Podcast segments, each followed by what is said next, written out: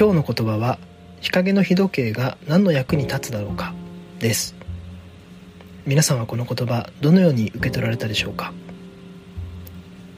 この言葉は印刷業で成功を収めてその後政界に進出しアメリカの独立に貢献をしたベンジャミン・フランクリンの言葉として私は知りました。少し調べてみると日時計は紀元前3000年の古代エジプトで使われていたそうで人間が作った最古の時計と言われているそうです。太陽の日周運動によってできる影を利用して時刻を計測する装置として知られています。自然の法則をつかんで人間の知恵でよりよく生きるための道具に転換していく。これまで空を仰ぎ見て大体の時刻を推測するしかなかった状態から地上に落とし込んだ影を使って文字通り手の届く範囲に時刻という概念を手繰り寄せたそんな装置なわけですけれども人間は本当に賢いなというふうに思います。このような太陽の光によってできる影を利用する日時計の仕組みを想像してみると日陰の日時計それがどれだけ役に立たないものだということがよくわかります。日陰の日時計は役に立たないという言葉は何を伝えているのでしょうか？私はこの言葉からあらゆるものがその進化を発揮するためにはそれが生かされる状態が必要だ。そんなメッセージを受け取りました。日時計はとても素晴らしい発明だと思います。ただその日時計が役割を果たしてその進化を発揮するためには日陰ではなく日向に置かれなければならない。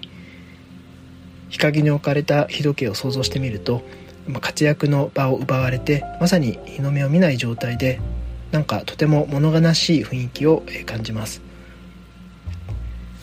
進化が発揮されるためにはそれが生かされる状態が必要であるということは私たち人間にとっても変わらない真理だと思います。人間は一人一人誰もが本当に素晴らしい資質を持って生まれています。日時計が人類に正確な時刻をもたらしたのと同じように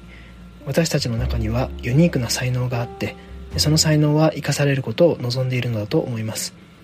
存分に発揮されることを望んでいるのだと思います。だからその才能を日陰に隠してはいけないよとベンジャミン・フランクリンは伝えているのだと私は受け取りました。才能を日陰に隠すということには2つの見方があると思います。一つはその才能が発揮できる環境に身を置いていないということです。日時計は指定された場に身を置くしかありませんが我々は動くことができます。そのことは我々は自らの才能を発揮するための環境を整えていく責任を自らで持っているということを示します。日が当たっていないがゆえに隠されたままの我々の才能とはどのような才能なのでしょうか。